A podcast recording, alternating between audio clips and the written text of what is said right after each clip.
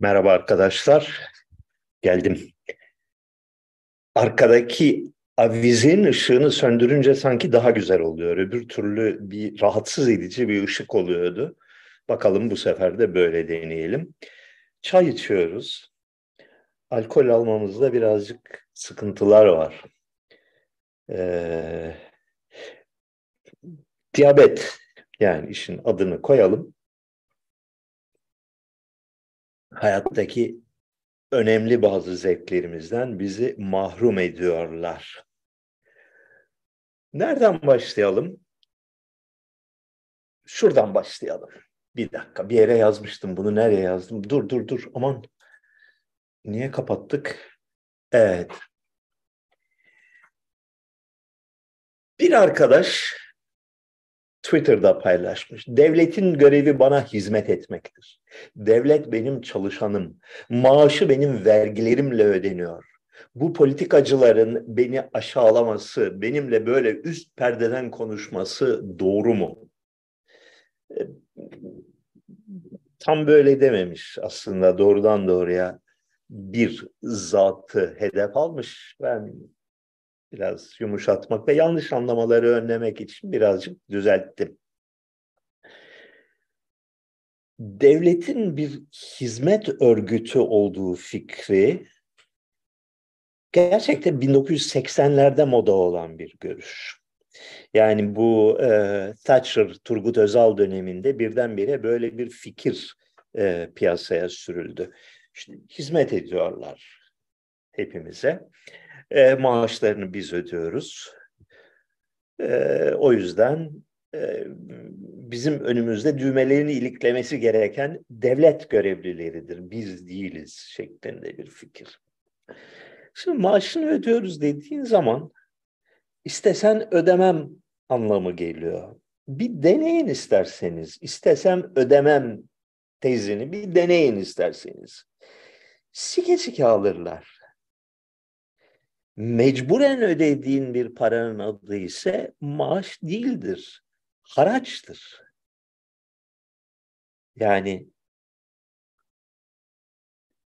devleti hizmetlerinden hoşlanmadığın zaman işten atmak e, veya bunu kullanmayacağım bu devleti thank you very much ben gidiyorum demek gibi bir şansınız var mı? Yani öyle bir şey geçiyor mu aklınızda?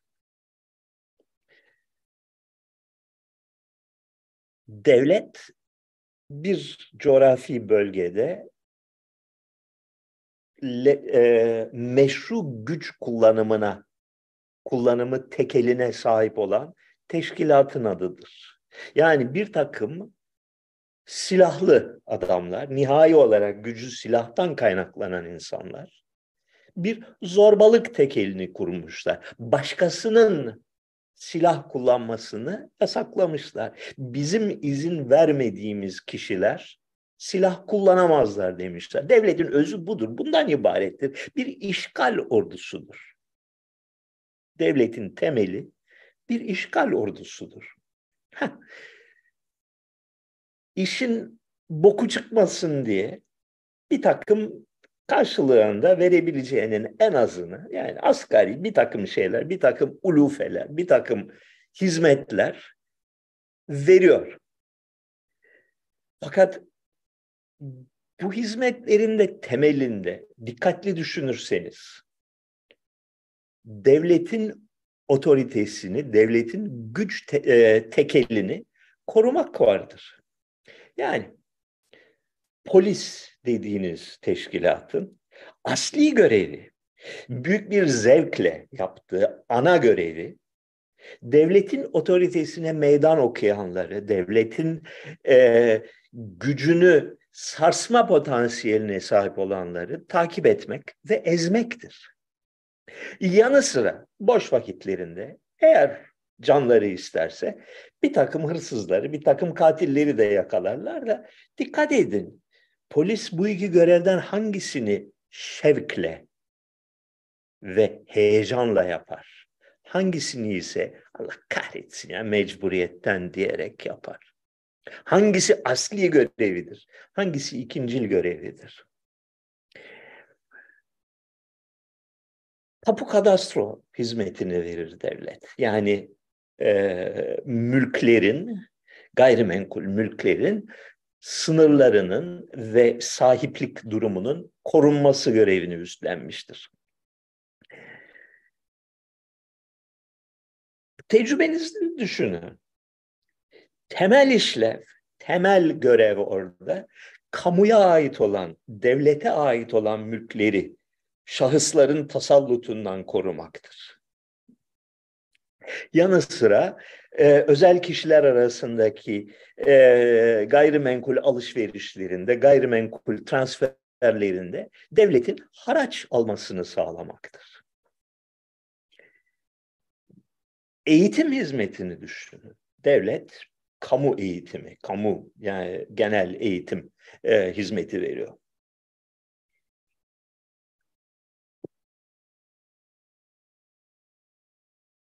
Yalnız Türkiye'de değil, dünyanın her yerinde, her yerinde kamu eğitiminin yani devlet eliyle verilen eğitimin temel konusu, ana konusu, değişmez konusu, devleti meşrulaştıran, e, devletin fikri altyapısını oluşturan ideolojiyi dayatmaktır.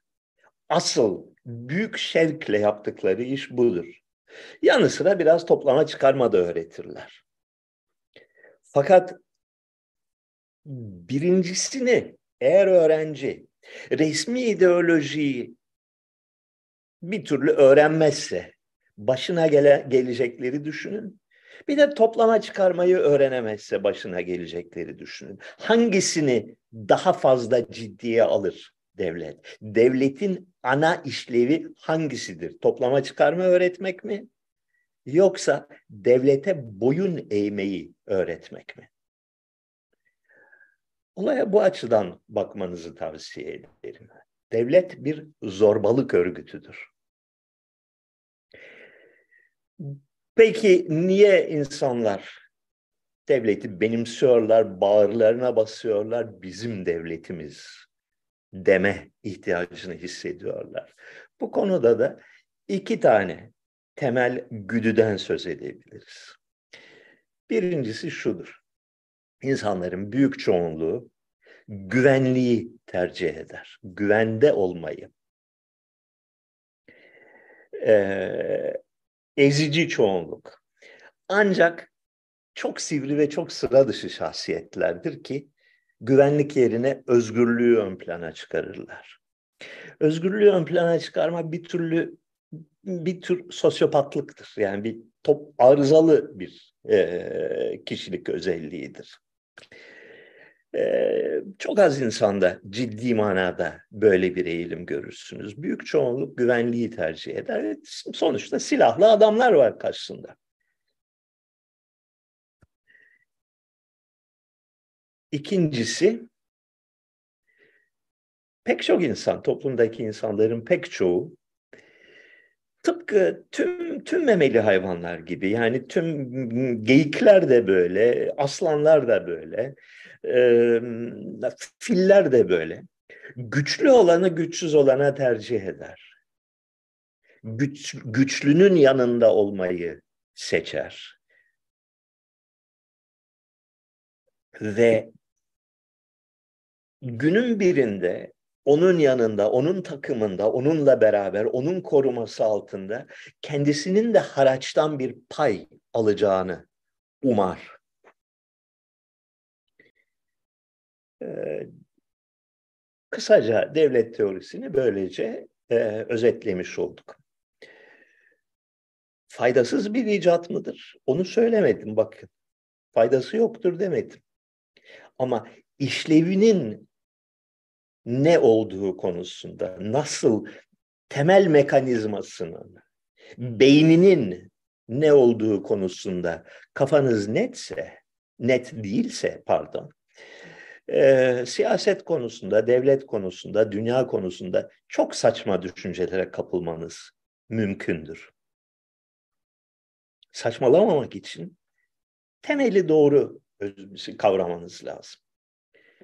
Böyle. İkinci bir soru bu sık sık sık devamlı sorulan bir mesele. Ee, asker ve bürokrat takımıyla ABD'nin arası tam ne zaman ve neden açıldı? Ve sonra büyük bir uğraşla Rusya'ya, Avrasya, Avrasyacılığa dümen kırdılar. Kırılma noktası neresidir? diye sormuş bir arkadaş. Devamında bir dizide spekülasyonda bulunmuş e, kötü bir şey yaptıkları varsayımıyla. Ben üç tane kapı gibi sebep görebiliyorum. Birincisi 2002 yılında Amerika Birleşik Devletleri'nin Irak kepazeliğidir. Irak'ta yani bir akıl durdurucu bir cinayet işlendi. Saçma sapan gerekçeler, yalan gerekçeler ileri sürerek Irak'a saldırdılar. Irak ülkesini yerle bir ettiler e, milyonlarca insan öldürdü, yüz binlerce insan öldürdüler. Ülkeyi işlemez bir hale getirdiler. Yani enkaz bıraktılar geri, geride ve yenildiler. Yani herhangi bir stratejik sonuç elde etmeden çekilmek zorunda kaldılar. Ve bunu yaparken e, Türkiye'nin, Türkiye'yi yönetenlerin düşmanca olarak değerlendirdiği bir Kuzey Irak politikası güttüler. Yani o şeylerin, askerlerin kafasına çuval geçirilmesi hadisesi tamamen sembolik bir hadisedir. Fakat Türk yöneticilerinin Irak hadisesinden duydukları derin e, rahatsızlığın bir ifadesi oldu. Ee, ikincisi Rusya'nın uzun süren hastalığını atlatarak 2000 yılından itibaren yükselişe geçmesiydi. Yani e, Soğuk Savaş döneminde Türkiye'nin Rusya ile herhangi bir ittifak ilişkisine, yakınlaşma içine girmesi mümkün değildi, söz konusu değildi öyle bir şey. Söz konusu değildi demeyelim çünkü her zaman için Türk yönetici sınıfları içinde o ihtimal kafalarının bir köşesinde hep hazır bulunmuştur. E, Menderes zamanında olsun, Ecevit zamanında olsun, görünürde mutlak bir soğuk savaş perdesinin arkasından bir takım denemeler, yoklamalar yapılmıştır. Fakat açıktan açığa böyle bir tavra giremezdi Türkiye. 90'larda Rusya bir çöküntüden ibaretti, bir enkazdan ibaretti. 2000'den itibaren hem ekonomisini toparlamaya başladı adım adım. Askeri gücünü koruduğu ortaya çıktı. Ee, bölgesel çatışmalarda aktif bir rol oynamaya başladı. Bu noktada Türkiye doğal olarak neden tek ayak üstünde yürüyeyim ve neden komşum olan bu, den, bu denli güçlü ve önemli bir devlet varken onunla da yakın ilişkilere girmeyeyim sorusunu kendine sormaya başladı. Üçüncü hadise tabii Amerikan devletinin Türkiye'de o güne kadar birlikte çalıştığı, o güne kadar kontrol ve manipüle ettiği e, genel kurmay kadrolarını e, bir yana bırakıp onların onların yerine geçmeyi arzulayan, hedefleyen yeni bir yapılanmaya gitmesiydi e, bu yapılanma önceleri bir tazelenme, yenilenme, daha rasyonel yeni bir teşkilatlanma olarak göründü. Fakat gerçek dünyada birazcık daha işlerin komplike olduğu ortaya çıktı. Bu da Türkiye'de üst düzey devlet kadroları arasında büyük bir yarılmaya ve çatışmaya dönüştü biliyorsunuz. 2016'da noktalanan bir mücadele yaşandı. Bunlara bir iki tane daha faktör ekleyeyim size. Ee, ha şey söyle, söylemedim. Rusya'nın kalkınması ve gelişmesiyle birlikte Türk iş adamları, Türk ekonomi dünyası e, Rusya'da e, yoğun ve verimli ilişkiler içine girmeye başladı. Yani önemli bir e, hem mal hem hizmet satış pazarı olarak Rusya'nın değeri anlaşıldı. Orta Asya Türkiye Cumhuriyetlerinde Türklerle Rusların pekala işbirliği yapabileceği çıktı ortaya. Daha önce düşünülemeyecek bir şeydi. Yani kimsenin aklında böyle bir proje yoktu.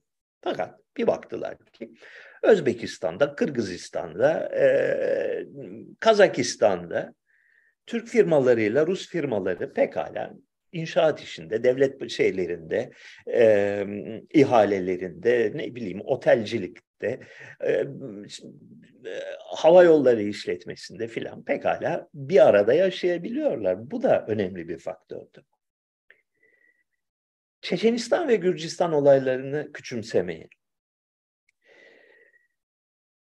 Amerikalıların kışkırtmasıyla Türkiye, Çeçenistan'da ve Gürcistan'da büyük maceralara girişti. 2000'lerin başında, 1990'ların sonunda. Çeçenistan'da bir ayaklanma yoluyla, yani silahlı örgütlenme yoluyla bir e, Rusya'yı patlatmaya yönelik bir hamleye giriştiler.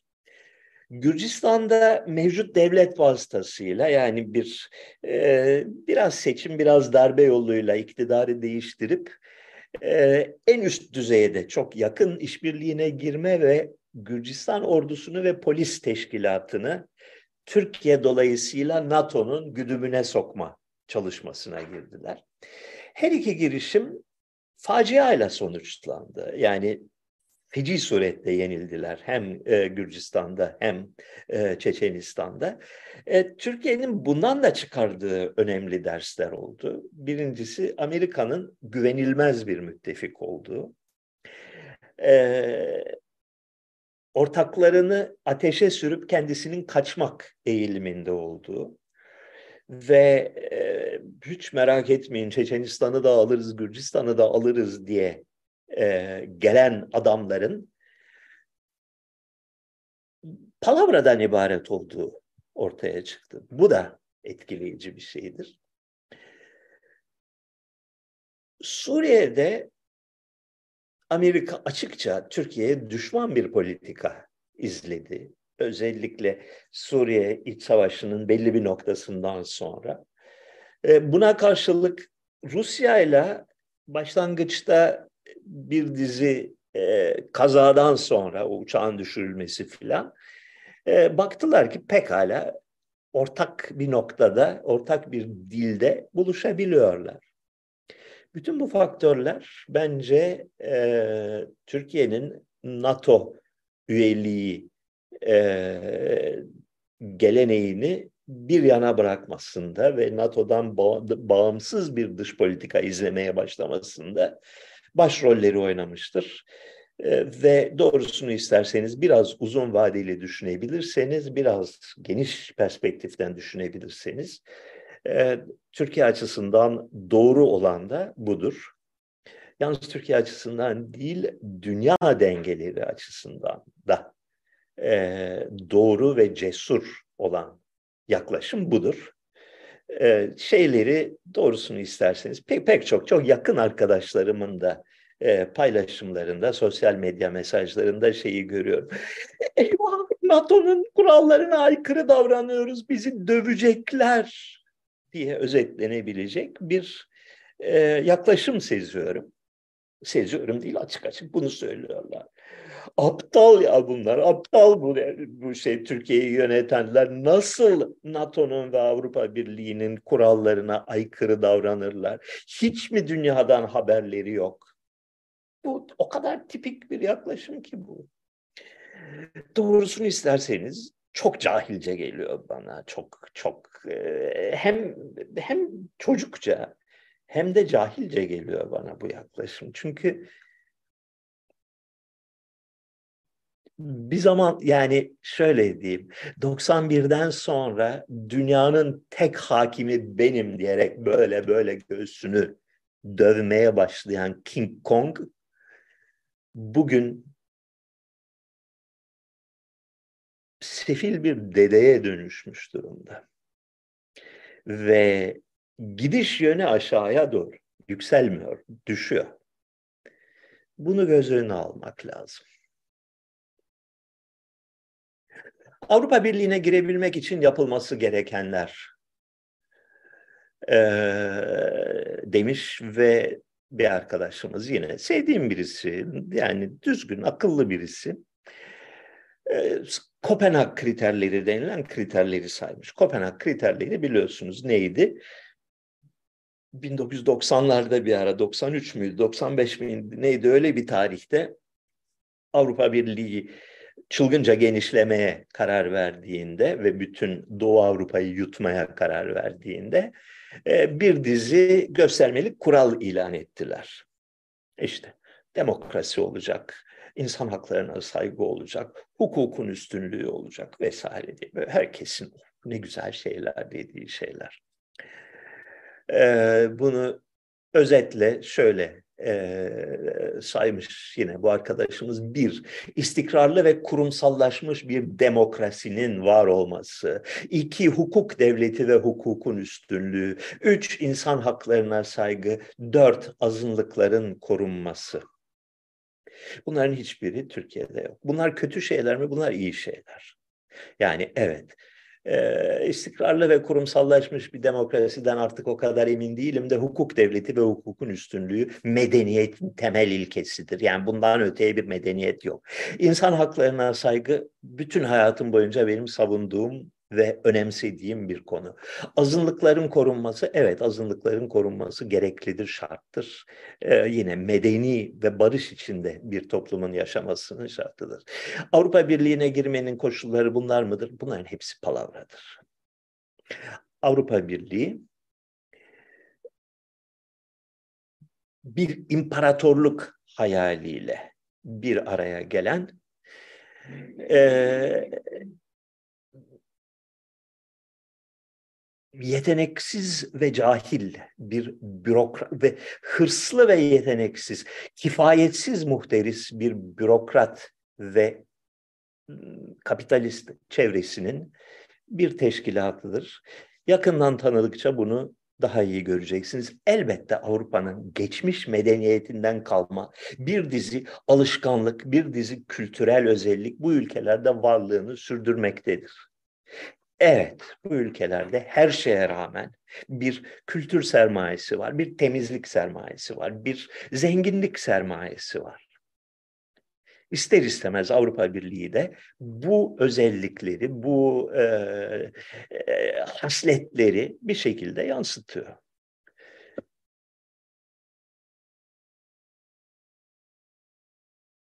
Ben size şeyi söyleyeyim. Yani Türkiye'nin Avrupa Birliği'ne katılması hiçbir tarihte gerçek anlamda söz konusu değildi. 2000'lerden sonra söz konusu değildi. Yani e, yakınına bile gelmedi Türkiye böyle bir şeyin. Gelmesi için yeniden e, ha, ve sonuç olarak Türkiye reddetmedi Avrupa Birliği'ne katılmayı. Avrupa Birliği reddetti Türkiye'yi. Çünkü pekala biliyorlardı ki bu kadar büyük bir e, ekonomiyi asimile etmelerine, sindirmelerine imkan yoktur. Bir. ikincisi böyle bir hadiseyi Avrupa'nın halklarına satmaları imkanı yoktur. Yani mümkün değil böyle bir şey. Yani e, böyle bir adım atan bir hükümetin Fransa'da yahut İsveç'te yahut Hollanda'da yahut Almanya'da bir daha seçim kazanmasına imkan yoktur. Yabancı bir unsur. Yani şeyi düşünün. Neyse, yani benzeri bir örnek vermeyeyim şimdi de. Yeniden gündeme gelebilmesi için Türkiye'nin Avrupa Birliği üyeliğinin ki öyle bir ihtimal ben görmüyorum yakın dönemde ufukta.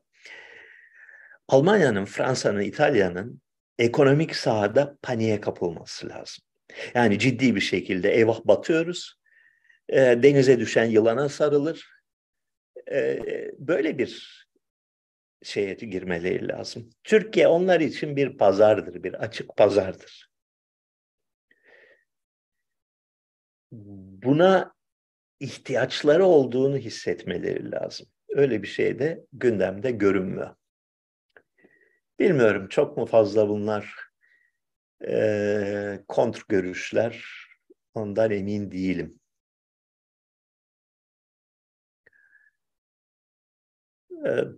Burada peki devam edeceğim. Bu, bu menvalde biraz daha devam edeceğim. Ukrayna Savaşı kızışır mı sizce? Rusya ne yapmaya çalışıyor? Rusya yeniliyor mu? Ee, biliyorsunuz bir ara çok konuşuyordum Ukrayna hakkında. Sonra e, yani insanlar şey sinir krizleri falan geçirmeye başladılar. Bunun üzerine tabii vatandaşa acıdığımdan ben de bir müddet birkaç haftadır pek değinmiyorum e, Ukrayna meselesine. Fakat dikkatle izliyorum. E, okuyabildiğim her şeyi okuyorum. Çok okuyorum. Askeri durumu e, izlemeye çalışıyorum. Görebildiklerim şunlardır. Ukrayna Savaşı iki türlü bitebilir. Birincisi Rusya beceremedik bu işi der. Yenilgiyi kabul eder ve çekilir. Böyle bir ihtimal var mı? Savaşlar öngörülmesi güç olan şeylerdir. Yani e, savaşın geleceğine ilişkin net ve tek bir öngörü olsaydı yani kesin şöyle olacak gibi bir öngörü olsaydı zaten savaşmaya gerek kalmazdı. Taraflar masada otururlar. Abiciğim bak hesap hesap şurada yazdık yazdık yazdık. Sonuç belli. Rusya yeniliyor. Tamam tamam el sıkışalım bay bay. Böyle bir durum söz konusu değil. Fakat böyle bir ihtimal var mı? Vardır herhalde bilmiyorum. Bu mümkün değil. Yani Rusya açısından e, bu savaşı kaybetmek demek Rusya'nın sonu demektir. Rusya biter, Rusya parçalanır, Putin devrilir. E, bir daha kendine gelemeyecek şekilde Rusya e, teslim olmak zorunda kalır. Böyle bir şeye imkan olduğunu sanmıyorum. Sonuç olarak nükleer güç sahibi bir devlet bu. Ve yani Rusya ortadan kalkacaksa bütün dünya batsın tezini ısrarla ve tekrar tekrar dile getirdiler. Mümkün değil böyle bir şey. İkinci ihtimal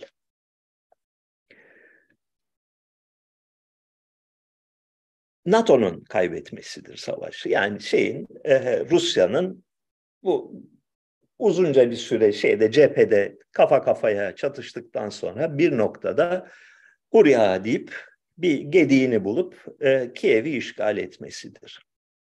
Arkadaşlar bu da NATO'nun sonu anlamına gelir. Yani NATO'nun güvenilir bir askeri ittifak olarak varlığının sona ermesi demektir.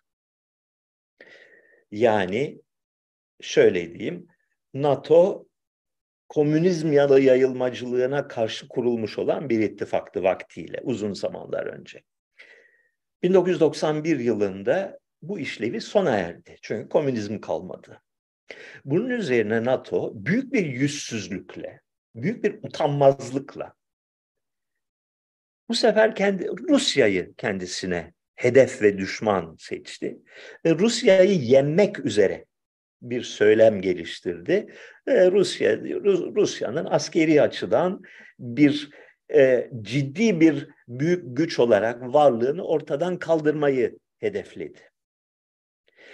Rusya'nın Kiev'i işgali bu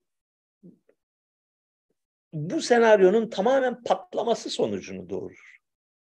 Yani NATO'nun bir işlek bir askeri ittifak olarak varlığının sona ermesi anlamına gelir. Bu da olağanüstü dereceye tehlikeli bir şeydir. Çünkü NATO'da sonuç olarak arkasında çok büyük bir güç birikimi olan ve bunu kaybetmemek için gerekirse dünyayı yakmaktan çekinmeyecek bir teşkilat. Demek ki e,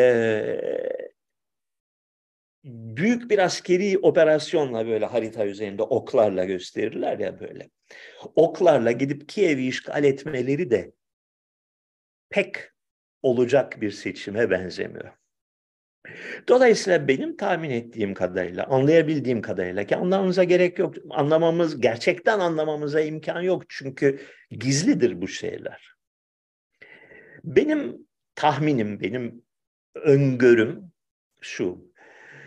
Ruslar Ukrayna'nı, Ukrayna'yı dibine kadar kanatıp yani e, elektriğini kesip yaşanmaz hale getirip ağır zayiat verdirip ki en son çıkan ciddi rakamlara göre şu ana kadar Ukrayna'nın askeri zayiatı 250 bin 300 bin civarında görünüyor. Ee, Rusya'nın zayiatı devede kulak yani 10 binler 20 binler seviyesinde bir hadise. Çok ağır e, şeye uğradı, katliama uğradı Ukrayna. Ukrayna ordusu, Ukrayna milisleri. Bunu bir müddet daha sürdürüp Ukrayna'nın kendi kendine çökmesini bekliyorlar diye tahmin ediyorum. Yani Rus ordusu direkt olarak savaşarak Kiev'e girerse büyük tantana çıkar. Buna karşılık Kiev'deki rejim çöker ve yerine geçenler ya Rus ordusunu davet ederler ya savaştan çekildiklerini ilan ederler ya da kendi aralarında birbirleriyle boğazlaşmaya başlarlar. O zaman kimse bir şey diyemez yani Rusya'nın müdahalesine. Ya, Kiev davet etti ne yapalım derler ve sonuç alırlar. Benim tahminim bu üçüncüsü. Yani ne Rus ordusunun yenilgiyi kabul edip çekilmesi ne e, büyük bir taarruzla e, Kiev'e girmesi fakat tahmin ediyorum Kiev'in kendiliğinden çökmesini bekliyorlar. Amerika 3. Dünya Savaşı çıkartır mı? Çok zor, çok mecbur olmadıkça yani tamamen bir dizi yanlış hesap sonucu tuzağa düşmedikçe amaçlarının savaş çıkarmak olduğunu sanmıyorum. Amaçları bir, e, Rusya'yı zayıflatmak, Rusya'yı hırpalamak. İki ve daha önemlisi yıllardan beri yavaş yavaş yavaş yavaş hazırlanmakta olan Alman-Rus ittifakını önlemek, bir daha imkansız hale getirmek. Bu iki hedefi güdüyor Amerikalılar. Ee, başarılı olacaklar mı? Zayıf ihtimal görünüyor. Troll bir adam var bir süreden beri bu şeyimize programımıza dadanıp bir takım e, ırkçı şeyler yazıyor. Ciddi midir, dalga mı geçiyor belli değil. Şöyle demiş. Türkler Aziz Sancar gibi bilim adamları çıkartırken Ermenilerin çıkardığı en ünlü ismin Kim Kardashian olması hakkında ne söylenebilir? Ermeni kadınlarının poposunun Türklerden daha güzel olduğu söylenebilir mesela. İkinci söylenmesi gereken de şudur. Aziz Sancar Türk değil ki bir kere. Arap adam. Bir Arap bile değil, Süryani'den dönme Arap. Onu biliyorsunuz değil mi? Mardin'de mühellemi, mühellemi denilen bir millet yaşar. Mardin'in Midyat ve Nusaybin taraf, Midyat ve Ömerli taraflarında. Ee, 16. yüzyılda bir bunlar Süryani iken, yani Hristiyan iken Müslüman olmuşlar ve bir beylik bir beylik çevresinde organize olmuşlar ve kendi bölgelerinde uzun zaman çok uzunca bir süre birkaç yüzyıl boyunca egemen olmuşlar. Merkezleri Ömerli ilçesidir e, şeyin e, Mardin'in ve Midyat'ın bir bölümü hala da son derece etkili bir e, sülaledir. Bir daha doğrusu oluşumdur. Bir aşiret demek doğru değil zannediyorum. Bir e, bir kavim diyelim, bir bölgesi, bir halk. E, Arapça konuşurlar. Ana dilleri Arapçadır. E, e, hepsi aynı zamanda Kürtçe de bilir. E, Aziz Sancar tıpkı akrabası olan HDP ileri gelenlerinden Mithat Sancar gibi e, bu millettendir. Dolayısıyla bu arkadaşımızın mantığından devam edecek olursak, Süryani'den dönme Arapların çok iyi kimyacı çıkardıklarını öğreniyoruz. Aynı zamanda da Atatürk, Matatürk filan söylemlerini çok güzel bir şekilde papağan gibi tekrarlamayı başardıklarını görüyoruz. Bu sayede de e, büyük üne ve e, itibara kavuştuklarını görüyoruz. Tabii bir kişiden gerek Kim Kardashian olsun, gerek Aziz Sancar olsun nasıl bir genelleme yapabiliriz? Ve bu tür genellemeleri yapanların akli kapasitesi hakkında ne tür sonuçlara varabiliriz? O da ayrı bir mesele.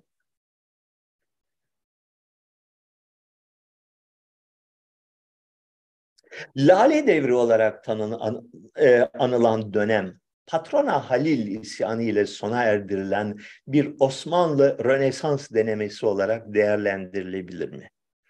Değerlendirilebilir tabii. Yani e, şeyde e, bizim okul müfredatında en azından benim zamanımda ima edilen buydu. Yani Lale devrinde büyük bir Rönesans denendi e, cahil halk ayaklandı, olmadı. Sonra Tanzimat'ta bir şeyler denendi, o da olmadı. En son Atatürk geldi ve bizi üçüncü denemede Rönesansımızı başardı diye e, bir böyle bir tablo e, sunulurdu bize. İşin arka planını biraz düşünmek lazım. Şunu e, görürüz, birazcık daha geniş perspektiften bakarsak. 1683'te başlayıp 1699'da Karlofça Antlaşması'yla hatta bir sene sonra Ruslarla yapılan antlaşmayla sona eren 17 yıllık bir savaş dönemi var. Bu savaş Osmanlı Devleti için, yalnız Osmanlı Devleti için değil, tüm Osmanlı halkları için muazzam bir travma olmuştur. Korkunç bir travma. Çünkü o zamana kadar eminler kendilerinde. Yani dünyanın en güçlü devletiyiz. Bu konuda kimsenin bir şüphesi yok. Ee, her açıdan haklı olan biziz. Doğru dine ve doğru ideolojiye sahip olan biziz. Medeniyet bizdedir. Güçlü olan biziz duygusuyla yaşamış Osmanlı Devleti ve onun tebaası olan halklar. 1683'ü izleyen 17 yılda çok net olarak görülmüş ki bu böyle değil. Yani o küçümsediğin kıytırık Avrupalılar, küçümsediğin kıytırık Lehistan, bir şehirden ibaret olan Venedik mahvediyor seni, parmağında oynatıyor.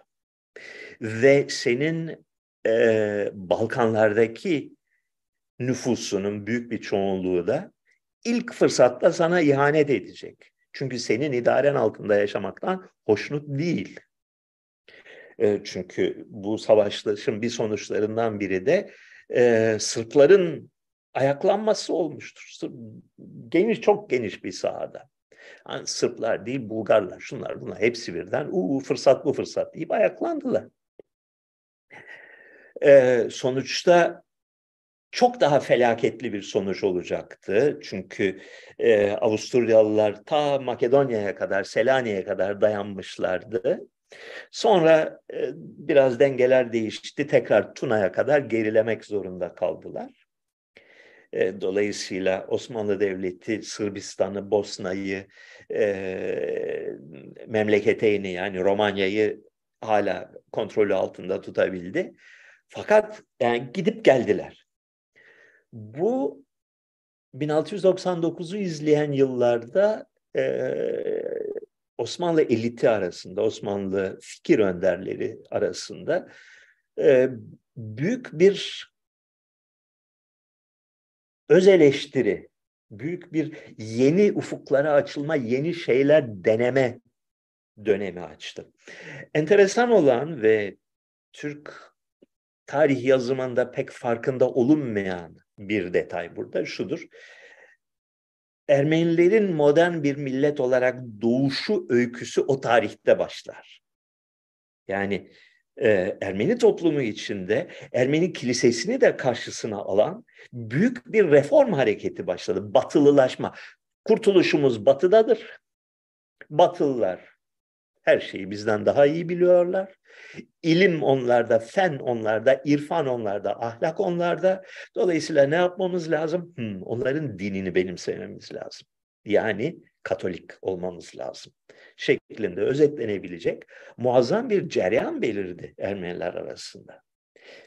Önemsiz bir unsur değil bu yani. O tarihte Anadolu nüfusunun belki yüzde kırkını oluşturan bir unsur. İstanbul'un hali vakti yerinde insanların belki yüzde yirmisini oluşturan bir unsur. Ee, Türkler arasında ise ilk kez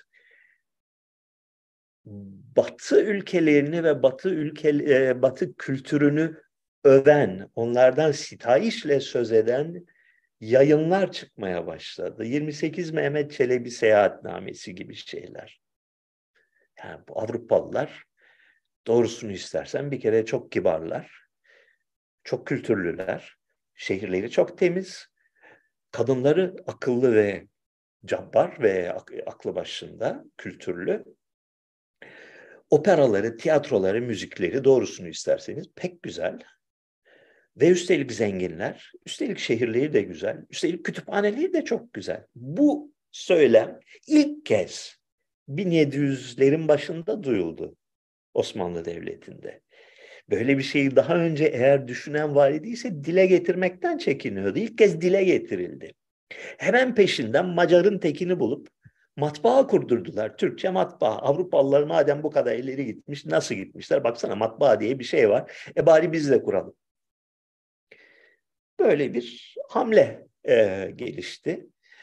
E, bu hamlenin her zaman değişmez kaderine uğradı. Çünkü bu hamle aynı zamanda bir e, ülkedeki sınıf ayrımlarının keskinleşmesi sonucunu doğuran bir hamleydi.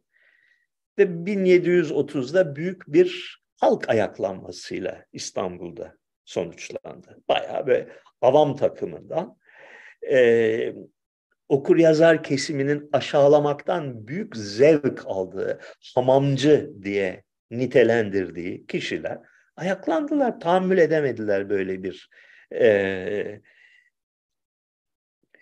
elit saldırısına.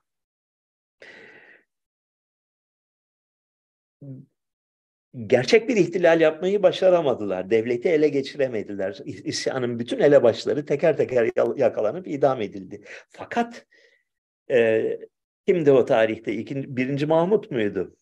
Birinci Mahmut'tu. Değil mi? Evet, birinci Mahmut'tu e, padişah. Aman dediler ve onun çevresindekiler bu fazla ileri giden reformcuları bir kere biçelim yoksa devlet elden gidecek.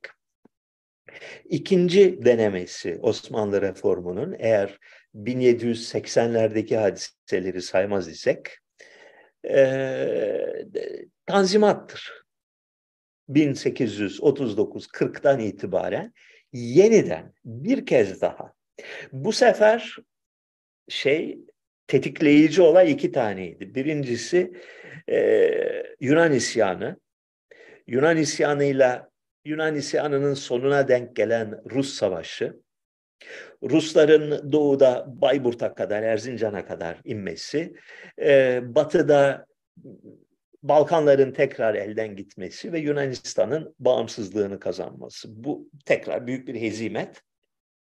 Bunun hemen peşinden Mısır'da büyük reformlara kalkışan Mehmet Ali Paşa'nın Osmanlı'ya savaş açıp e, Osmanlı'nın donanmasını da ele geçirip bayağı böyle zapt edip donanmayı çaldı resmen.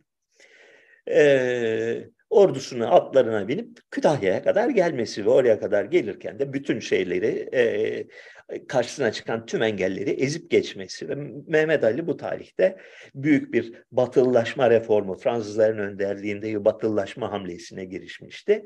E, açıkça Osmanlı Devleti'nden daha güçlü durumdaydı. Fakat uluslararası durum el vermediği için İngilizler, Fransızlar müdahale ettiler ve dediler ki dur ya Osmanlı'yı korumak zorundayız yoksa yoksa Osmanlı'nın kuzeyini bu sefer Ruslar alır.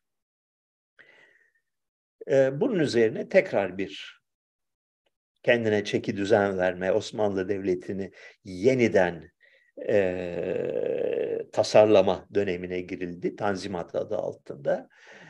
Tanzimat 40'dan 75'e kadar diyelim 35 senelik bir e, ömrünün sonunda yine öncekinin akıbetine uğradı yine toplum içindeki sınıfsal gerilimler çok fazla kontrolden çıkmaya başladığı için e, işin başına bu sefer patrona Halil değil Sultan Abdülhamit Han geçti. Frene basalım. Bu iş böyle olmuyor. Bütün o kadroları, reformcu kadroları tasfiye edelim. Yerine ne yapalım? Yerine ne yapacağımızı bilmiyoruz yerine 30 sene boyunca yerimizde sayalım, hiçbir şey yapmayalım. Güvenliği sağlayalım, duraksayalım diye özetlenebilecek bir yaklaşım oldu. Üçüncü Rönesans denemesi bu sefer 1912-1922 10 yıllık savaşın e, sonucudur. Yine üst üste hezimetler alındı. Balkan Savaşı'nda bütün Balkanlar kaybedildi. Birinci Dünya Savaşı'nda hezimete uğradı ee, Osmanlı Devleti. Tüm cephelerde darmadağın oldu. Bütün Arabistan'ı kaybetti. Geriye bir çekirdek devlet kaldı. Hadi ne yapacağız? Gene batılılaşacağız, reform yapacağız. Çağdaş batının bütün normlarını kabul edeceğiz. Bu sefer de 30 sene, 40 sene sürdü. Gene aynı sonuçları verdi. Sınıfsal gerilimler çok fazla arttığı için, dayanılmaz noktaya geldiği için bir istim supabını açtılar. İstim supabını açtıkları anda Demokrat Parti, bütün taşranın e, muhafazakar demeyeceğiz, e, elit karşıtı eğilimlerinin temsilcisi olarak Demokrat Parti geçti başa. Yani üç denemede 3-0 mağlubiyetle karşı karşıyayız. Rusya'da bir Büyük Petro'nun yahut Katerina'nın başardığı, silindir gibi toplumu ezerek başardığı, elde ettiği sonuçları Türkiye'de bir türlü yapamadılar.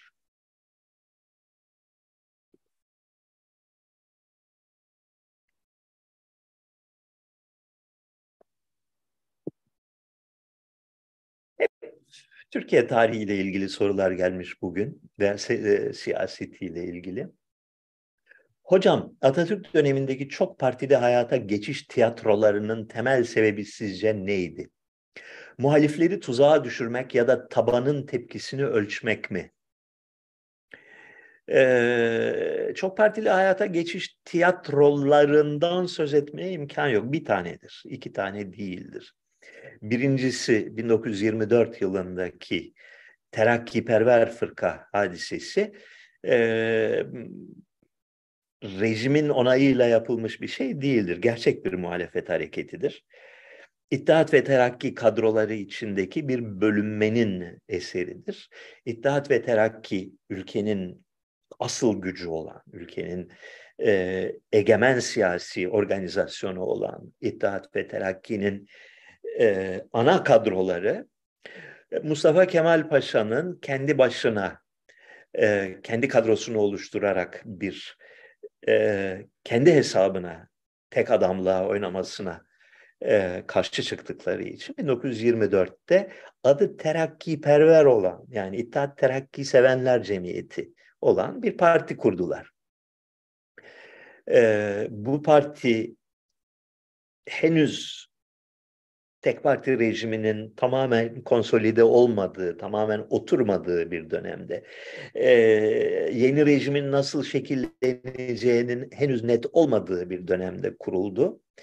Ve bir, bir iki aylık bir yalpalamadan sonra çok şiddetli baskıya uğradı. E, kapatıldı, derhal kapatıldı. E, Doğu illerinde isyan çıkarmakla suçlandı. E, tüm üyeleri yakalandı, sorgulandı. Ağır polis baskısına maruz kaldılar. Bir yıl sonra belli başlı liderlerinin hepsi idam edildi. Ee, diğerleri de bir daha Türkiye'de siyasette gıklarını çıkarmalarına izin verilmedi. Yani korkunç bir baskıyla karşılaştılar. 1930 yılındaki serbest fırka deneyi ise doğrudan doğruya e, Cumhurbaşkanı'yla ve onun yakın arkadaşlarının ve e, sofra arkadaşlarının e, katılımıyla oluşturulmuş bir deney idi. E, ne derece ciddiydi hiçbir zaman anlamak mümkün değildir. E, Mustafa Kemal Paşa'nın ilk gençlikten beri en yakın arkadaşı olan Fethi Bey'e kurdurdular partiyi. E, bütün üyelerini yani meclisten o partiye verilecek olan herkesi Mustafa Kemal Paşa ve İnönü oturup kendileri tespit ettiler. Böyle liste hazırladılar. O listenin şöyle bir özelliği vardır. Ee, birkaçı isimlerin yüzde yüz güvenilir isimlerdir. Yani e, o partiyi bırak bu partiye geri gel denildiğinde hemen e, itaat edecek olan insanlardır. Birkaçı ise Ahmet Ağaoğlu vesaire gibi gözden çıkarılmış insanlardır. Yani oraya gitsin bu onun şeyinde defterinde kara bir leke olur. E, siyasetten sileriz denilen insanlardır. Ee, sebebi neydi? Sebebi büyük bir ihtimalle 1929-30 krizi ki çok şiddetli bir krizdi. Ekonomik bir yıkıma yol açmıştı Türkiye'de. Bunun büyük e, huzursuzluğa yol açmasından korktular. E, bir şekilde ülkenin gazının alınması gerekiyordu. Artı her zaman Fransızlara, İngilizlere hoş görünme meselesi vardı.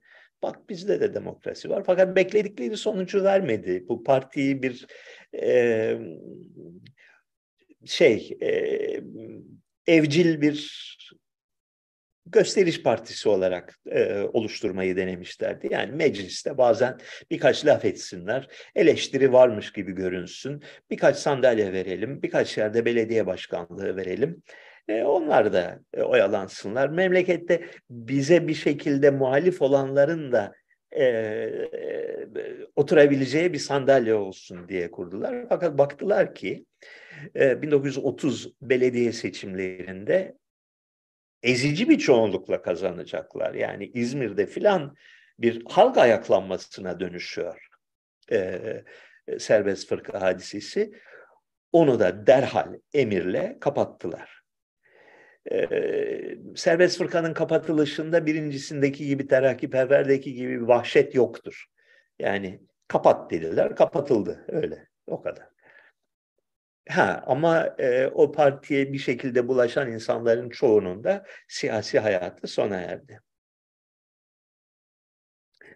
Bilginin değerini ne belirler? Ahmet Tacir bu soruyu defalarca sordu geçen haftalarda. Kafamda hazırladım bir takım cevaplar da çok karmaşık olacağını düşündüğüm için birkaç haftadır ısrarla bir kenarda tutuyorum soruyu. Bir fikrin diğer fikirden daha önemli olmasını ne sağlar? Fikirleri bu şekilde skorlamak mümkün müdür? Eğer skorlama mümkün değilse bir toplumda hakikat nasıl var olur? Şimdi buna yani kafamda bir cevap var aslında. Biliyorum bu sorunun cevabını. Ama sistemli olarak düşünüp e, ifade edebilmek için bayağı oturup makale yazmak lazım. O yüzden böyle ucu açık birkaç tane laf edip geçeceğim. yeni bir fikrin doğruluğunu ya da cazibesini belirleyen şey var olan fikirlerin network'üdür. İnsanlar doğru olduğu kabul edilen bir takım öyküler, anlatılar, varsayımlar ve genel kabuller diyarında yaşarlar. Ben bir laf ettiğimde senin bunu anlayabilmen için bu lafın bir anlamlı bir şey, bir iletişim sağlayabilmesi için aramızda. Senin de o fikirlere bir şekilde sahip olman lazım. Ne dediğimi anlaman için. Ee, bir takım simgeler, bir takım değer yargıları, bir takım mitik varsayımlar, bir takım hayal mahsulü olan fakat bütün toplumun gerçek olarak kabul ettiği e, simgeler. Böyle bir dünyada yaşarız. Bu dünyanın içinde hareket ederiz. Bu dünyanın içinde bir sürü birbiriyle çelişen bilgi vardır. Yani tüm bu simgeler, tüm bu varsayımlar, tüm e, bu e, mitler bir e, kaymak gibi bir fileto, bir e, düzgün bir çelişkisiz bir gerçeklik oluşturmaz. Aralarında gerilimler vardır. İnsanlar bunları tartışırlar. O network'ta, o evrende, o kartezyen evrende, o fikirlerden ve simgelerden oluşan ağın içinde güzel bir yere oturan fikirler, oradaki bir takım çelişkilerin çözümünü öneren fikirler. Orada var olan bir takım simgelerle yine var olan diğer bir takım simgeler arasında ee, ha şöyle düşününce ikisi birbirine uyuyor demek ki buymuş dedirten fikirler toplumca değerli sayılır ve benimsenir. Şimdi bugünün dünyasının karmaşık yapısını düşünecek yerde mesela şeyi düşünün. Kur'an e, şeyini, söylemini düşünün. Nasıl olmuş da radikal bir şekilde yeni olduğunu varsaydığınız veya düşündüğünüz bir fikir akımı birdenbire insanlara makul gelmiş. Ha, yani bak doğru söylüyor Muhammed. Tabii yani tam buydu işte aradığımız. Kur'an'ı dikkatli okuduğunuz zaman satır aralarında bunun cevabını öylesine güzel bulursunuz ki var olan bir fikir dünya ve simgeler dünyası içinde tartışıyor adam. Yani İbrahim İbrahim'in oğlunu kimi kimi kurban etti? Zülkarneyn kimdi? Yedi uyurlar öyle miydi böyle miydi? Kıyamet şimdi mi kopacak daha mı sonra kopacak? Ama öyle öyle dememişti. Ee, Yusuf Mısır'a mı gitti gel, gitmedi mi? Bu, bu tartışmaların olduğu bir dünyada e, bu tartışmaların çok sistemli ve son derece sofistike bir şekilde üretildiği bir dünyada bir yeni fikir getiriyorsun ve birdenbire insanların kafasına böyle lak diye oturuyor. Diğer fikirler manzumesinin içine oturuyor. Budur yeni bir fikri cazip kılan. Ee, 16. yüzyılda Rönesans dünyasında e, Aristoteles, Aristotelizmin birdenbire reddedilmesinin temelinde de böyle bir mekanizma görürsünüz. E, 1720'lerden sonra aydınlanma düşüncesinin e, birden cazibe kazanmasında da böyle bir şey görürsünüz. E, Türkiye'de Tanzimat döneminin yahut da e, 20. yüzyıl başında A. Batılılaşma ve reform, B. Milliyetçilik akımlarının birdenbire insanlara tabii aradığımız fikir buydu işte dedirtmesini de aynı çerçeve içinde analiz edebilirsiniz. Var olan bir fikir dünyasının e, çıkmazlarını, çelişkilerini, sıkıntılarını gidermeyi vaat eden keşif, gidermeyi vaat eden yeni slogan anında benimsenir. Şimdi burada e, arkadaşın sorusu, bu, bu konuya bir iki defa daha önce değinmiştim. Objektif midir, sübjektif midir sorusunu soruyor. Yani e, yeni fikri değerli kılan şey o fikrin kendi içsel değeri midir? Yoksa e, sübjektif yani rastgele insanlar onu değil bunu benimsiyorlar mı? İkisi de değil, ikisinin ortasında başka bir şey. Intersübjektivite. Çok güzel bir laf. Yani insanların ortak kabulleri üzerinde yaşayan bir dünya var. O dünyanın istediği ve benimsediği bir fikirse çok değerli bir fikir. Ne mutlak kendi içinde bir değeri var. Yani uzaydan bakıldığında bir anlam ifade eden bir etmesi gerekmez. Ne de sübjektif yani rastgele. İnsanların yarattığı objektivite içerisinde geçerli olan yeni fikirler benimsenir. Bu bayağı şey esaslı bir teori aslında bu anlattığım. Yani bunun üzerine bırak makaleyi kitapta yazılır da kim uğraşacak?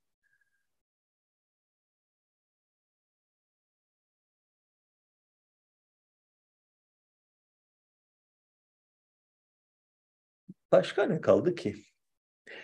Bir çocuğun zevkleri nasıl şekillenir? 0-5 yaş arası çocukların ilgi alanlarını nasıl manipüle edebiliriz? Pedagojiye geçtik şimdi de. Of biraz düşüneyim.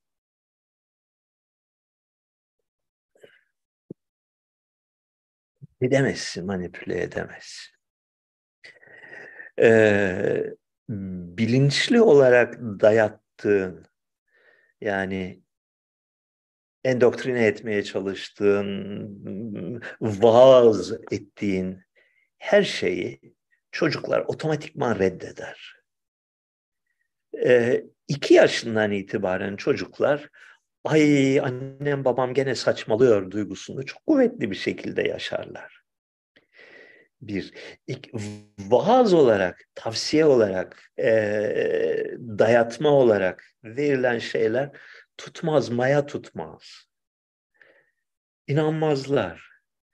Ee, zorla jimnastiğe, zorla baleye, zorla piyanoya götürsen tutmaz. Bir süre boyun eğer, sonra isyan eder günü gelir. Ve geriye hiçbir şey kalmaz yani böyle siler süpürür aklından öğretmeye çalıştığın şeyleri. Hele hele, hele hele e, dayattığın şeyde iki yüzlülük sezerse, yani çocuğum kitap oku, bak ne güzel kitaplar. Peki siz ne okumuyorsunuz? Bunu hemen hisseder. Yani çok küçük yaşta anlar bunu e, çocuk ve kabul etmez. Çocuğu yönlendirecek olan şey Yetişkini yönlendirmenin yöntemi neyse aynıdır.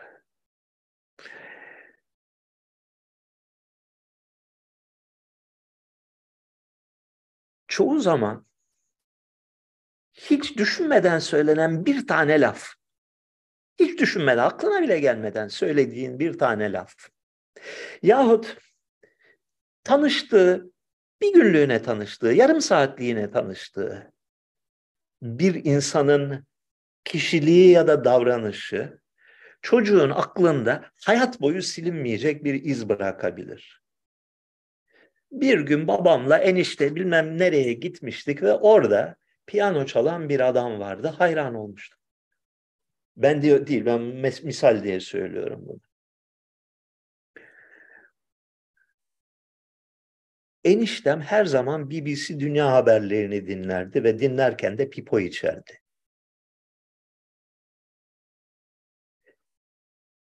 Bunu hiçbir şeyini e, yani çocuğa bir şey öğreteyim diye yapılan hareketler değil bunlar. Fakat çocuk böyle bir örneği, böyle bir emsali bilinmeyen mekanizmalarla yani neden şundan etkileniyor da bundan etkilenmiyor ben bunun cevabını hiçbir zaman anlayabilmiş değilim. 3, 4, 5 çocuğumun neden farklı şeylerden niçin etkilendiklerini hiçbir zaman anlayabilmiş değilim. Ee, ama örneklerden çok şey kapar çocuklar ve bu kapma süreci dakikalar içinde gerçekleşebilir. Tekrara gerek yok. Falan kişi ağır kitaplar okuyor, üstelik de sakallı herkes ona saygı gösteriyor. Ne kadar hoş bir insan, tipini de beğendim. Bu kadar. Hayat boyu, on yıllarca aklından çıkmayacak ve onun e, yönelimlerini belirleyecek bir hadise olur bu.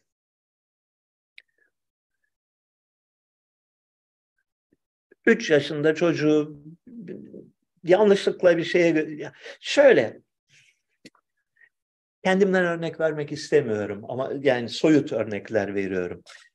Ee, çocuğu bir keresinde konsere götürmüştük. Biz beğenmedik konseri ama o hayranlıkla dinledi. Baştan sona kadar dinledi. Böyle ağzı açık kaldı ve dinledi. Ondan sonra piyanist olmaya karar verdi. Hemen de olmadı bu. Beş sene sonra piyanist olmaya karar verdi. Çünkü o, o hadise aklında yer etmişti.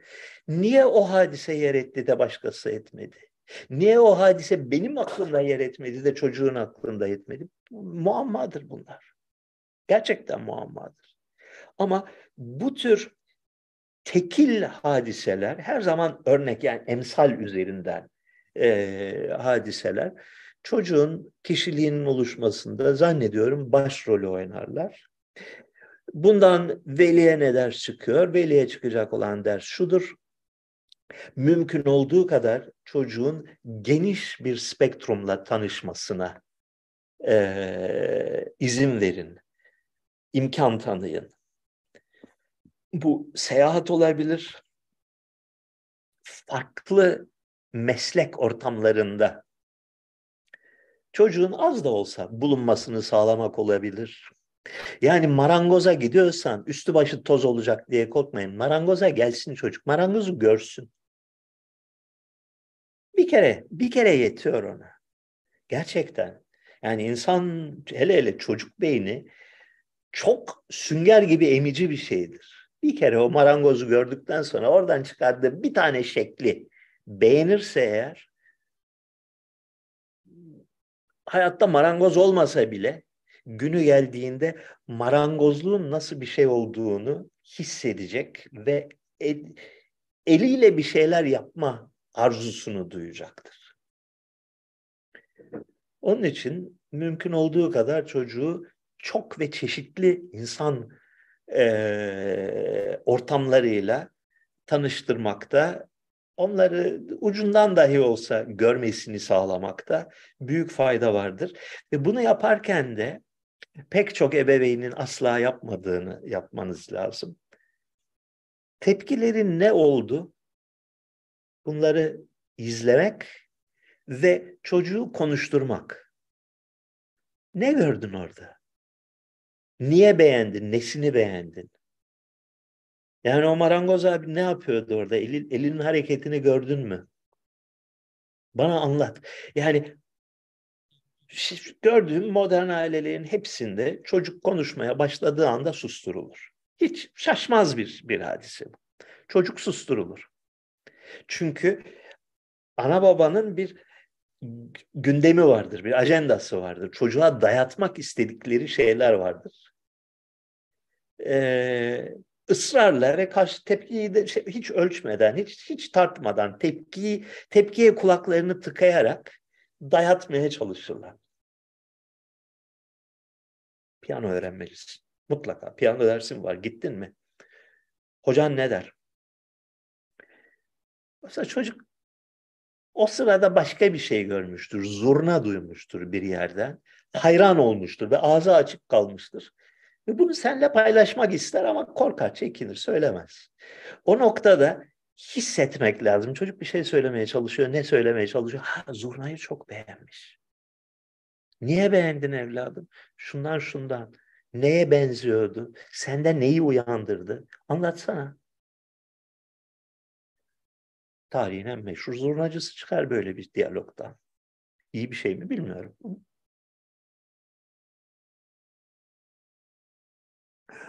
Osman Gazi'nin gerçek adının Türkçe kökenli Otman veya Ataman olduğu iddiaları hakkında ne diyorsunuz?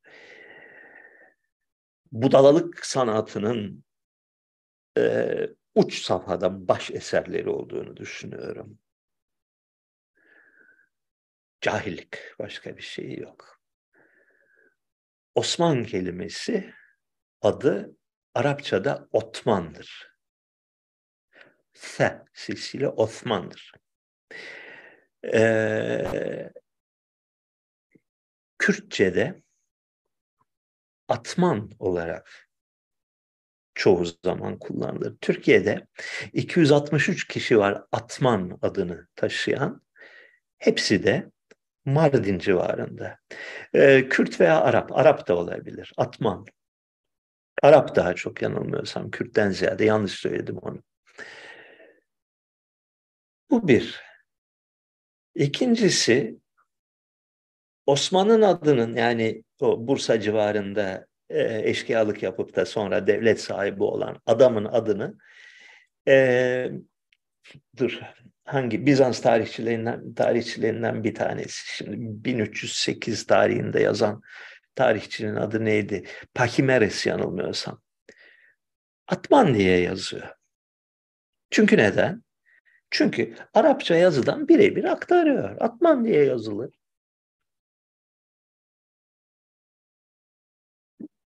Üçüncü halifenin adı da Atman.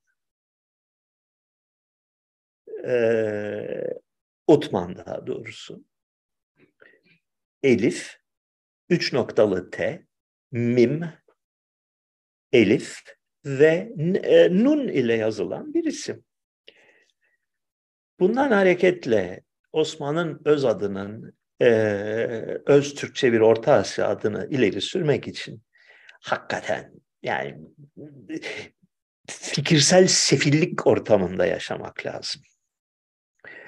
Daha ilginç olanı bence Orhan'ın adıdır.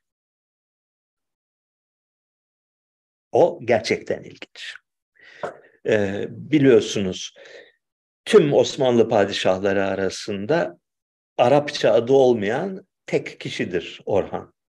Peki necedir adı?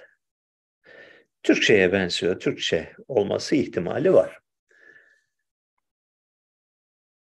Ta ki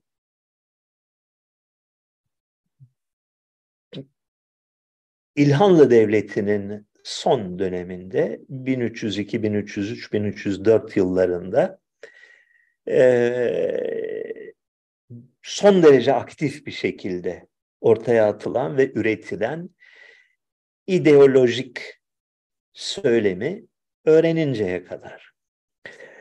Reşidüddin adlı bir vatandaş İlhanlıların son güçlü veziriydi. Bu Reşidüddin e, aynı zamanda Anadolu'da da bilhassa Batı Anadolu'da Balıkesir civarında da mülkler ve vakıflar sahibiydi. Kendisi Tebriz'de oturuyordu fakat kolları bir hayli uzundu.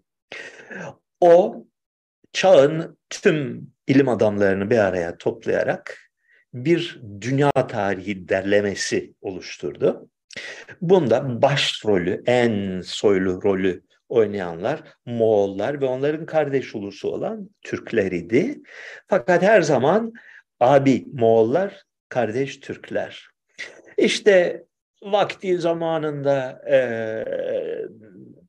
Nehan ilk bunların e, atası olan şu anda bütün ayrıntılar aklımda değil falanca han vardı. Onun iki oğlu vardı. Birinin adı Orhan, birinin adı başka bir şeydi. Dahan mıydı, Gökhan mıydı, neydi?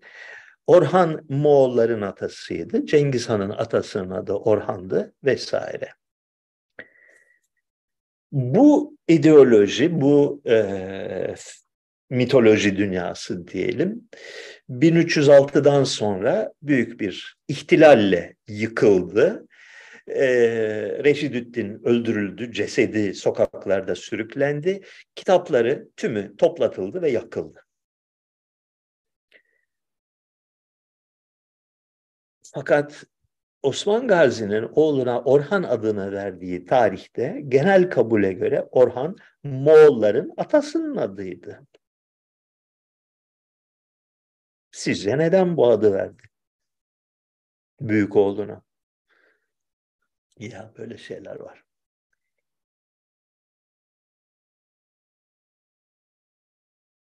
Cem Sultan Kur'an-ı Kerim nazil, olduğunda Şirince'de yaptığınız evleri gerek mimari çizimlerle gerek inşa sürecindeki hikayelerle anlatacak bir kitap çıkarmayı hiç düşündünüz mü? Nail Çakırhan ve evleri hakkında ne düşünüyorsunuz? Ee, bir dönem düşündüm evet. Ee, mimari çizimlerle falan falan. Çünkü çok iş yaptık Şirince'de. Şirince'de 45 tane bina yapmışım. Ee, yani önce kendi mülkümüzde sonra üçüncü şahıslara şey olarak e, taşeron olarak sonra matematik köyü sonra tiyatro medresesi olmak üzere bayağı 40 küsur müstakil bina e, inşa etmişim. Bir sayıma göre 42 bir sayıma göre 45 çıkıyor. E, çok şey öğrendim, çok şey uyguladım fakat şunu yapmaya çalıştım. Birkaç şeyi yapmaya çalıştım orada o dönem. Bu hayatımın bir dönemiydi. Ee, birincisi genel bir mimari teorisi veya uslubundan ziyade spesifik olarak Şirince'ye özgü bir mimari oluşturmaya çalıştım. Buraya, şu gördüğümüz köye, var olan köye en çok hangisi yakışır noktasından hareket ettim. Dolayısıyla genelleme yapmak çok zor. Beni o dönemde başka yerlere davet ettiler. Ne bileyim e, Bey Pazarına davet ettiler. Tire'ye davet ettiler. Şey e, söyle adını e, Birgi'ye davet ettiler. Bize de fikir ver diye. E, tıkandım. Belki bir süre vakit geçirseydim daha geliştirebilirdim bir şeyler de. Ya benim bildiğim şeyler, benim kullandığım yöntemler, benim kullandığım malzeme Şirince'nin yerli e, malzemesi ve uslubu ve tarzı. Oraya uyanı bulmaya çalışıyorum. Önce yere, mekana bakıyorum. Günlerce o mekana bakıyorum. Haftalarca, aylarca o mekana bakıyorum. Hissetmeye çalışıyorum. Bu yer neyi istiyor? Tepenin şekli, e, oradaki bir tane ağaç, oradan çıkan kayanın niteliği, bunları bir araya getirip ve bir şeye daha dikkat ettim o dönemde. Ee, usta denilen şey ki Türkiye'de yok usta. Türkiye'de yapı ustası diye bir şey yok. Sadece usta olabilecek malzeme var. Yani ham, usta ham maddesi var. Ustayı bir ham madde olarak görmeyi öğrendim. Yani nasıl şu vadinin taşıyla öbür vadinin taşı birbirine uymaz. Farklıdır. Niteliği farklıdır. Dolayısıyla kesimi de farklıdır. O taşla yapabileceğin binanın şekli de farklıdır. Elindeki usta da böyle bir malzeme. Malzemedir usta. Neyi yapabilir, neyi yapamaz. Elinde düzgün taş örebilecek usta varsa düzgün taş örersin. Yamuk taş örebilecek usta varsa yamuk üzerinden bir proje geliştirmeye çalışırsın.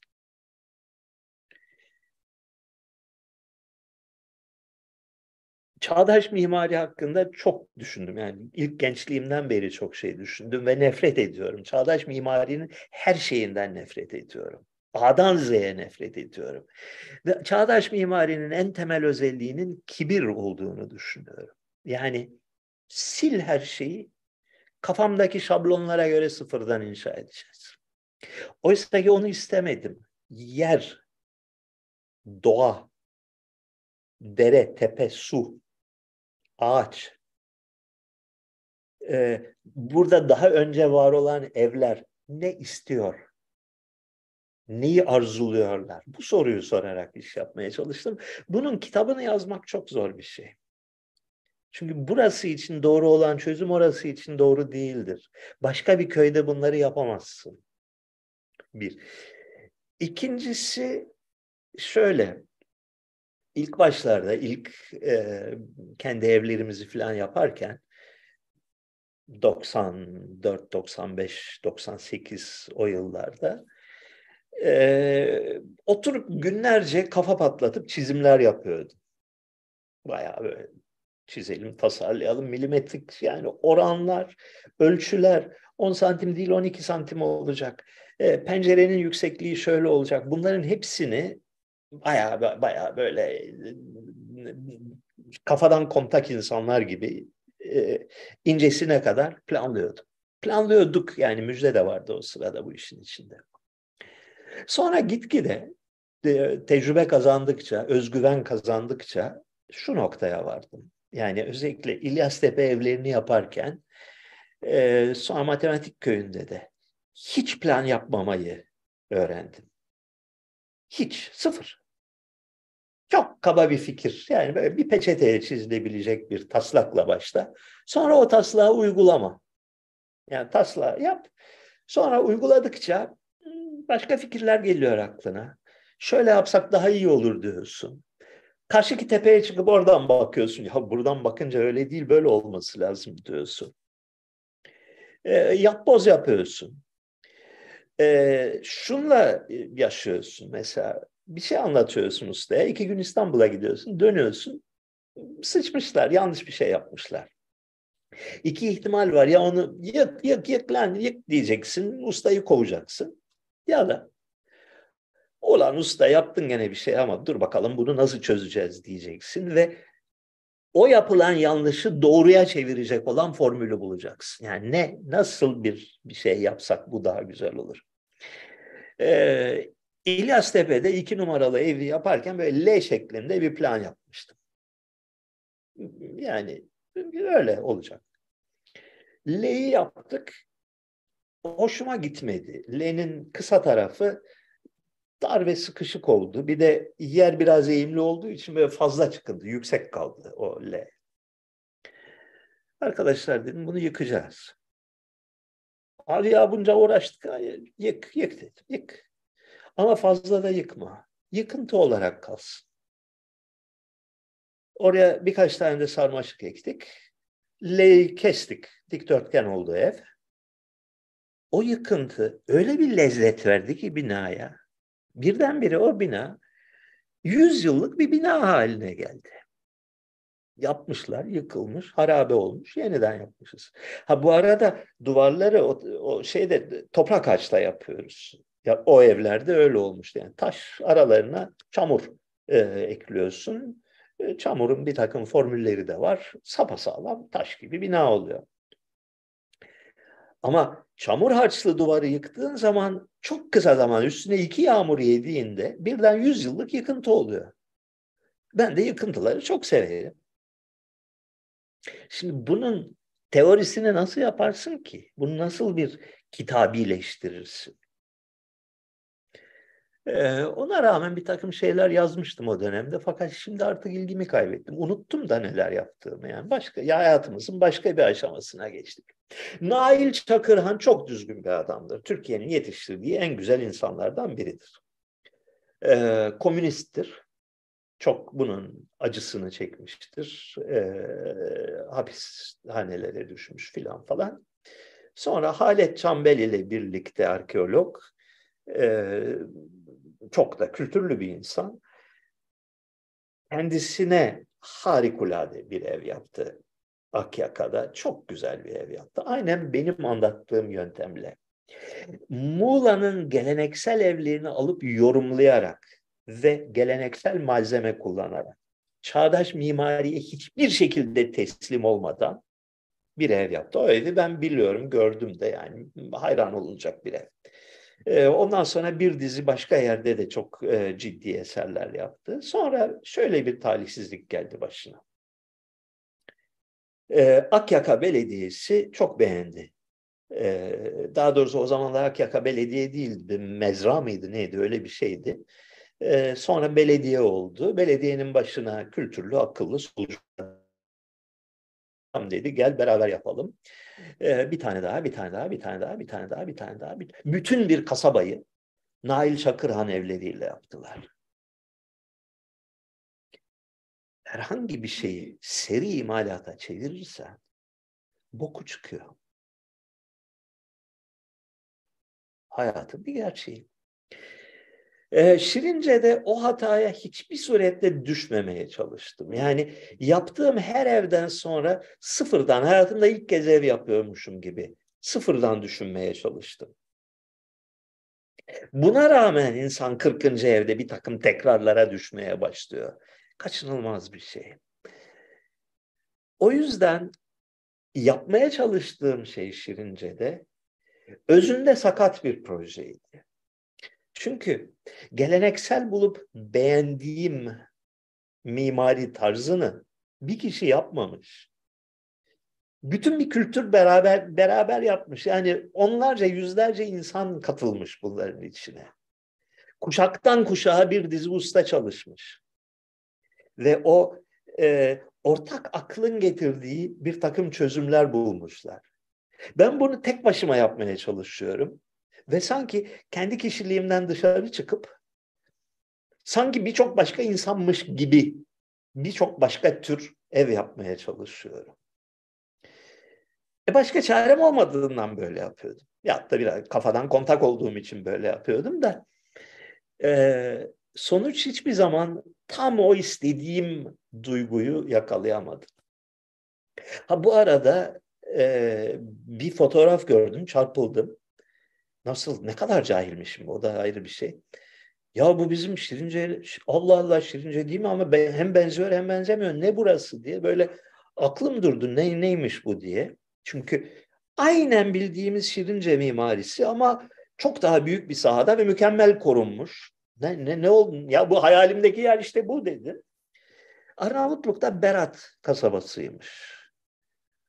Allah kısmet ederse gelecek hafta olmazsa ondan sonraki hafta bir basıp oraya gideceğim. Görmek için yani e, kaçınılmaz bir şey. Vaziyetler böyle. Yetsin mi? Bir saat 26 dakika yeter. Başka birkaç şey daha vardı. Dur bakayım, bakayım, bakayım, bakayım, bakayım. Hocam son zamanlarda okuduğunuz veya izlediğiniz çarpıcı film veya kitap e, geçen gün şeyi İra ile beraber şeyi izledik. Bu İrlanda filmi var ya e, The Banshees of Inisherin diye bir film e, çıktı yeni tarihli. E, çok hoşuma gitti. Çok çok yani beklenmedik bir film. Güzel yani mutlaka izleyin e, iyidir. İskambil destesiyle nasıl tanıştınız? En sevdiğiniz İskambil oyunları hangileri? İskambil oyunlarına ha- hakim olmak önemli mi? Tabii ki ya. İskambil çok çok mühim bir şey, güzel bir şey. Çok e, insanı geliştiren bir şey. Tabii kendimi bildim bileli yani küçük çocukluğumdan itibaren pişti oynardık. E, kaptı kaçtı oynardık. Sonra bir dönem geldi galiba lisedeydim, ortaokuldaydım herhalde. Babaannemle bezik oynamaya başladık. İki kişilik bir oyundur. Acayip iptila yapan bir oyundur. Yani böyle e, durmaksızın her gün oynaman gerekir. Öyle bir oyun. Çok güzel bir oyun. Bezik oynadık. E, rahmetli babaannemle. Sonra lise sondayken bir bridge dönemi geldi. E, kanıma bridge'i sokan Osman Kavala'dır. E, 1974 yılının yılbaşı gecesi e, Osmanlıların evinde dört kişi e, Ümit Yalçın, Mehmet Acar'la ee, Osman Kavala ben bridge oynadık. Dördüncü arıyorlardı. Beni buldular, yürü lan dediler. Bilmiyordum ben bridge. O gece öğrendim. Ondan sonra da bir iki üç sene çok sıkı bridge oynadık. Geliştirdik de epey. Kitap kitap da okuduk. Sonra kaldı bir daha aklımda. Yıllar sonra bir gün Ardanuç kasabasındayız. Ardanuç kasabasının bir tane sefil oteli var. Orada kalıyoruz. Ee, Ardanuç kasabasının sefil otelinin alt katındaki salona indik. Üç tane adam oturmuş bridge için dördüncü arıyorlar. Bilir misin dediler. E, bilirim galiba dedim. Bir oturdum. Nasıl rezil oldum size tarif edemem. Aklımda kalmamış çünkü her şeyi unutmuşum. Çok şey yaptılar beni. Aşağıladılar orada. Bir de böyle bir anımız var. Ardanuç'ta.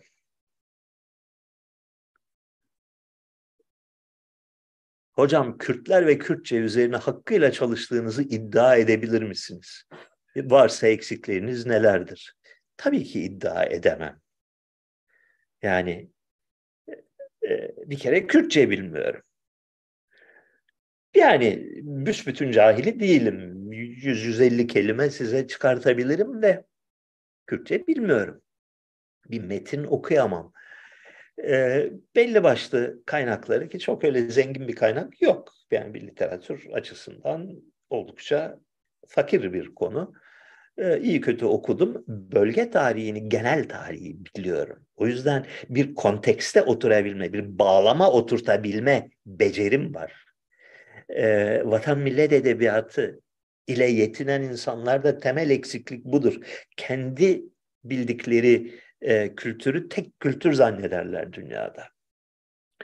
Ben o hataya düştüğümü zannetmiyorum. Dolayısıyla e, Kürt kültürü ve tarihi hakkında çok çok çok yetersiz olmakla birlikte tahmin ediyorum Türkiye'de e, o olaylara benden daha fazla vakıf olan, bu kültürü bilen bir kuşak vardır. Yaşları oldukça büyük olan. E, gençleri ciddiye almaya çok fazla imkan bulamıyorum. Teşekkürler, sağ olun. Allah'a. E, lütfen Allah aşkına rica ediyorum. Patreon'u unutmayın. Patreon www.patreon.com e, bölü Nişanyan'a giderseniz yani bir, bir hayır yapmış olursunuz. Var çünkü öyle bir takım paralara ihtiyacımız. Yani buradan Berat'a gideceğim diyorum da hangi parayla gideceğim? Hadi bay.